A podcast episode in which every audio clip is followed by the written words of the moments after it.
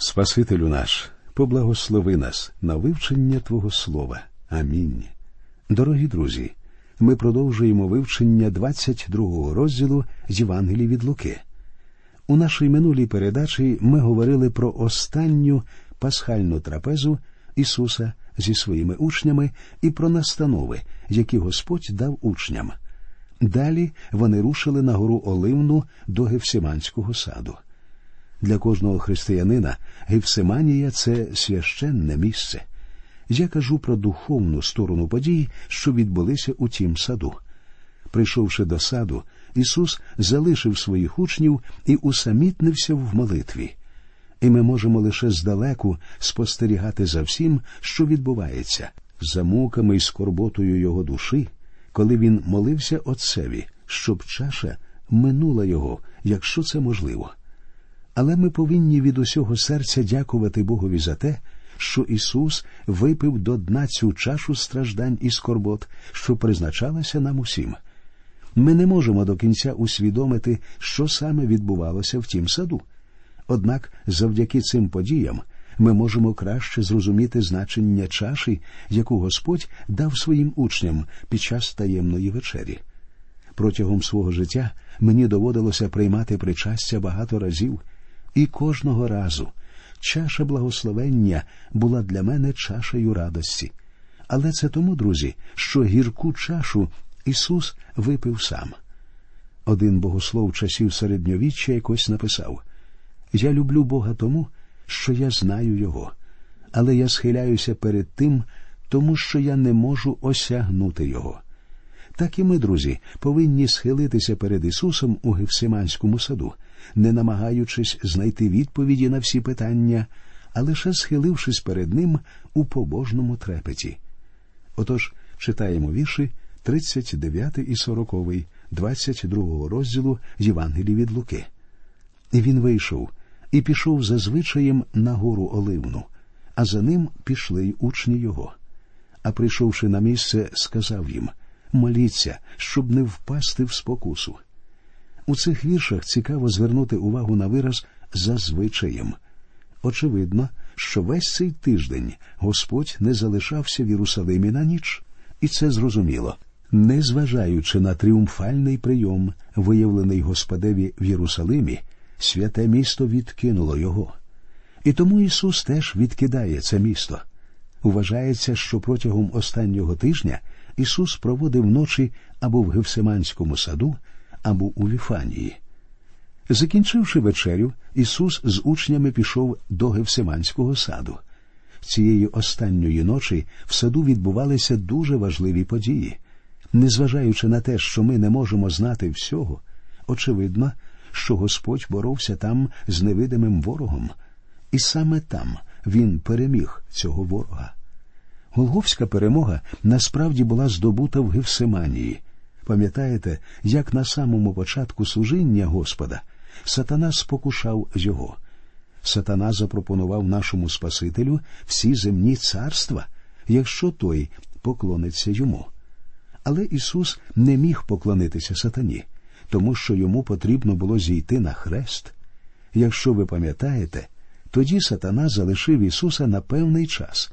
Коли ж спокусник повернувся, я думаю, що сатана приступав до Ісуса зі спокусами неодноразово, але особливо сатана спокушав Господа на початку і наприкінці його земного служіння, намагаючись поневолити, зламати Христа. Напевно, ви пам'ятаєте, що протягом усього свого служіння Господь неодноразово говорив учням, що йому належить багато постраждати і що його вороги одного разу допоможуться його смерті. Пам'ятаєте, як апостол Петро заперечив Ісусові Змилуйся, Господи, такого тобі хай не буде. Ми читаємо ці слова в Євангелії від Матвія у 16 розділі, в 22 вірші. Але ми також пам'ятаємо, що Господь відповів Петру Відступися від мене, сатано, ти спокуса мені, бо думаєш не про Боже, а про людське. Метою сатани було не пустити Ісуса на хрест. Саме тому того вечора в Гевсиманському саду сатана прийшов до нього. Ось чому Господь сказав своїм учням моліться, щоб не впасти в спокусу. Читаємо вірші 41 та 42. А він сам, відійшовши від них, як докинути каменем, на коліна припав та й молився, благаючи. Отче, як волієш, пронеси мимо мене цю чашу, та проте не моя, а твоя нехай станеться воля. Господь відійшов від своїх учнів приблизно на відстань кинутого каменю і схилився в молитві. Він молився, щоб його минула ця чаша. Ці слова Господа породжують чимало суперечок. Є люди, які вважають, що Ісус боявся вмерти, не дійшовши до Христа. Не хочу бути категоричним, однак я не бачу особливих основ для подібної теорії. Чаша, яку він просив пронести повз нього, це були зовсім не страждання смерті. Чаша, яку йому довелося випити, це було те, що він став жертвою за гріх заради усіх нас. Коли мої гріхи були покладені на Христа, він переніс фізичні страждання. Я не знаю, чому люди так часто впевнені, що Бог любить в нас усе. Я знаю, що мої гріхи, коли вони були покладені на Христа, були огидними і жахливими. Це було щось нестерпне для Господа. От чому ми бачимо, як у Гевсіманії Ісус виявляє слабкість. Це відбулося в той момент, коли тінь Христа вже нависла над ним, і коли спокусник знову з'явився до Господа, щоб запропонувати йому славу без Христа. Однак Ісус прийшов для того, щоб виконати волю Отця. От чому Він говорить проте не моя, а твоя нехай станеться воля. Спаситель довірив себе в руки свого Отця, незважаючи на те, що нести на собі наші з вами гріхи було огидно для нього. Далі читаємо 43-й вірш. І ангел із неба з'явився до нього і додавав йому сили. Пам'ятаєте, коли сатана спокушав нашого Господа в пустелі, то ангели служили Ісусові. Зараз ми знову бачимо, як ангели служать йому в той момент, коли сатана обрушує на нього свої спокуси. Один лише Лука доносить до нас цей цікавий факт. А як був у смертельній тривозі, ще пильніш він молився, і піт його став, немов каплі крови, що спливали на землю. Тільки Лука повідомляє нам, що краплі поту Господа перетворювалися в краплі крові.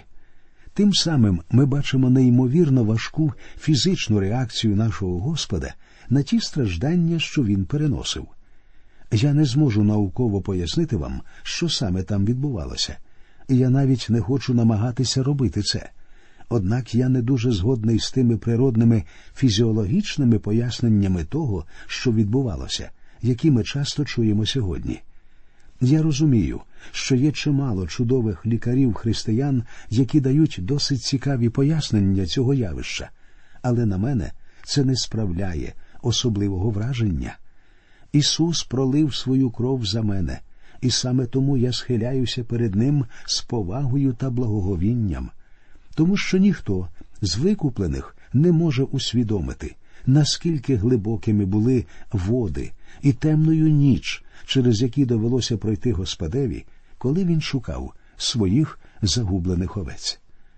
Далі ми читаємо опис зрадництва Юди. І, підвівшись з молитви, він до учнів прийшов і знайшов їх, що спали з журби, і промовив до них Чого ви спите? Уставайте й моліться, щоб не впасти в спокусу. І коли він іще говорив, ось народ з'явився, і один із дванадцятьох, що юдою зветься, ішов перед ними. І він підійшов до Ісуса, щоб поцілувати його, бо він знака їм дав був кого я поцілую, то він. Ісус же промовив до нього Чи оце поцілунком ти, Юдо, видаєш сина людського? Це було, мабуть, найнижчим і найбільш підлим зрадництвом за всю історію цього світу. Те, що зробив зрадник Юда, було безчесно і мерзотно. Юда знав те місце, де звичайно відпочивав наш Господь, і привів туди ворогів. Поцілунок це, звичайно, символ любові і прихильності, але Юда використав поцілунок для того, щоб зрадити Христа, щоб зробити його вчинок ще більш підлим і огидним.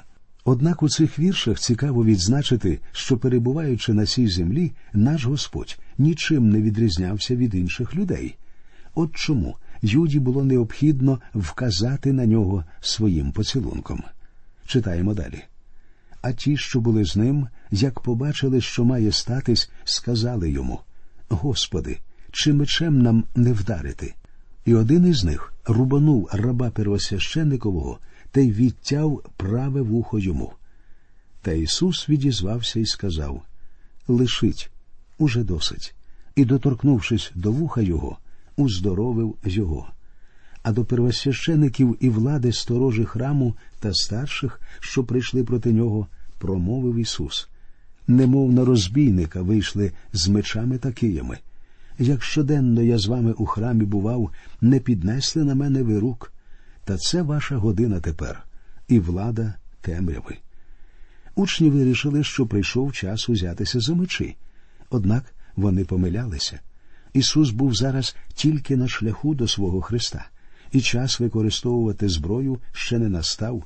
Мечі були потрібні їм для захисту після того, як Господь залишив їх. 54-й вірш. А схопивши його, повели й привели в дім первосвященика. Петро ж здалека йшов слідкома. Ісус був схоплений і приведений до Каяфи, офіційного первосвященика Ізраїля, влада якого визнавалася Римом. Однак справжнім первосвящеником, відповідно до закону Моїсея, був Анна, тесть Каяфи. Ми знаємо, однак, що спочатку Ісуса привели до Анни, про що засвідчено в Євангелії від Іоанна. Вважається, що саме Анна стояв за всією цією змовою з метою вбити Ісуса.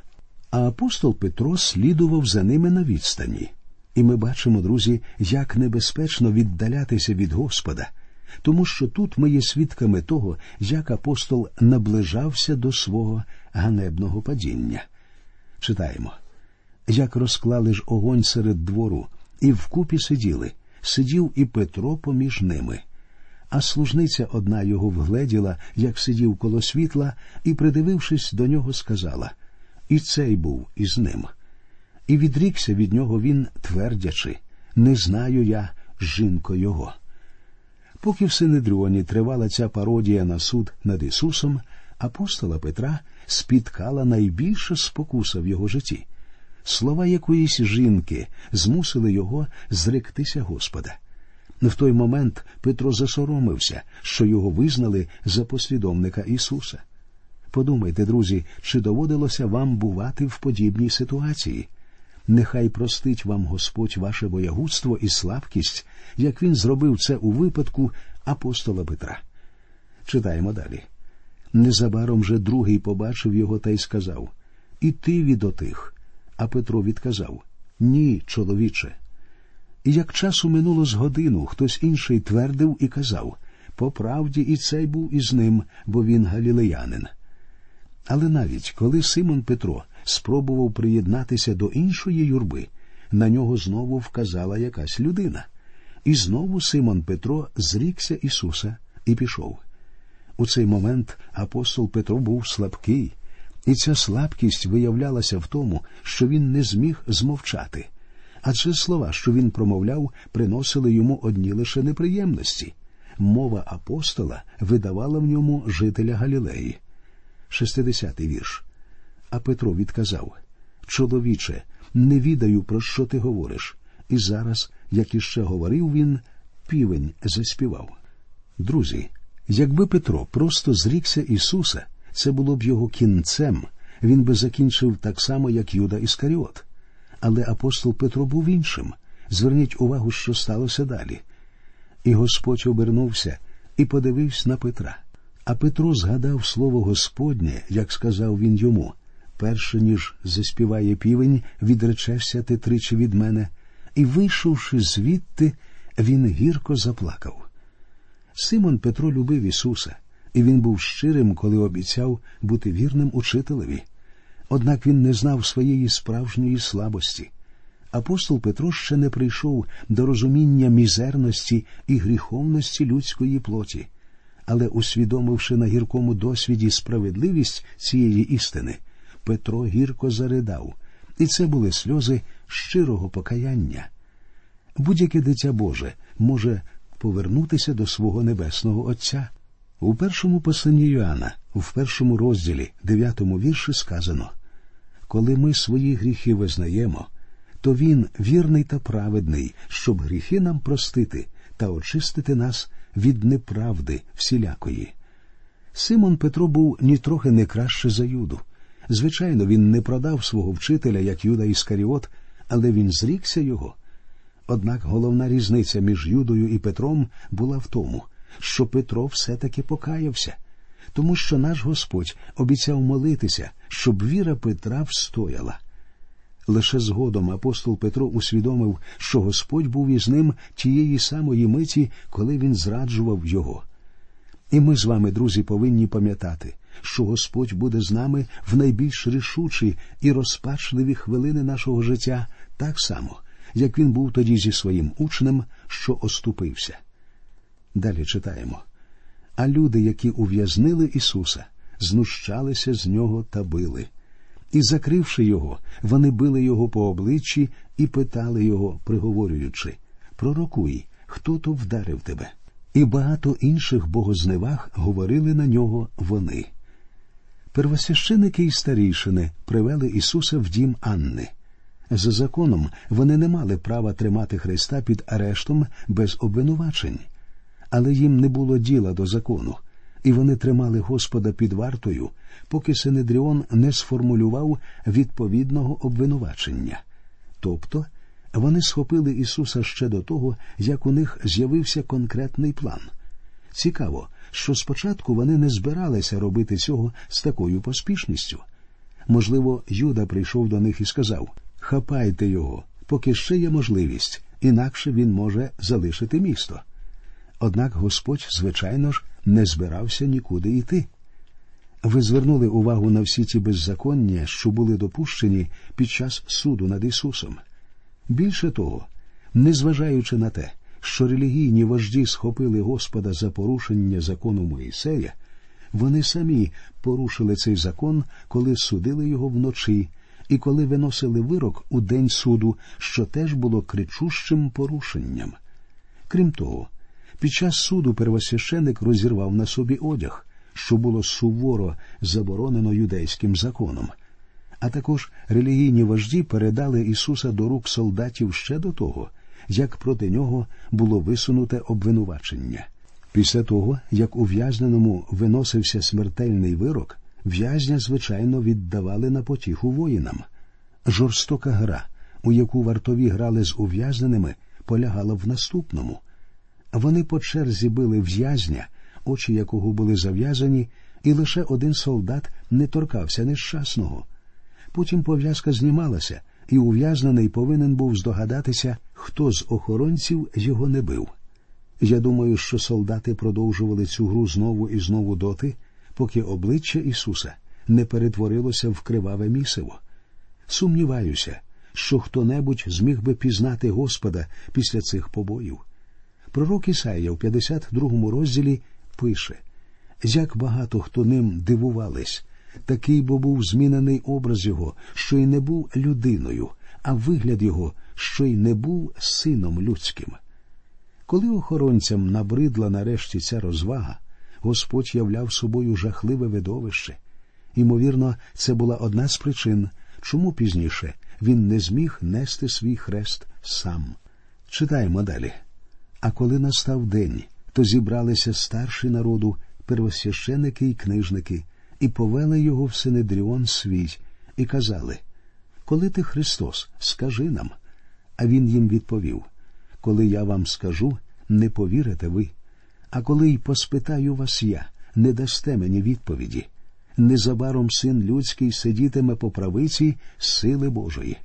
Тоді всі запитали То ти Божий син? А він їм відповів Самі кажете ви, що то я. Це було їхнє друге обвинувачення. Читаємо 71-й вірш. А вони відказали нащо потрібні ще свідки для нас, бо ми чули самі з його уст. Саме на підставі його власних слів первосвященики і прийняли рішення розіп'яти Ісуса. Зверніть увагу, що зовсім не ці обвинувачення Синедріон подав на розгляд Римського суду. Коли вони привели Господа на суд римського намісника Пилата, обвинувачення були іншими. Але про це ми довідаємося з нашої наступної передачі. Ми прощаємося з вами. До нових зустрічей в ефірі, і нехай Господь рясно благословить усіх вас.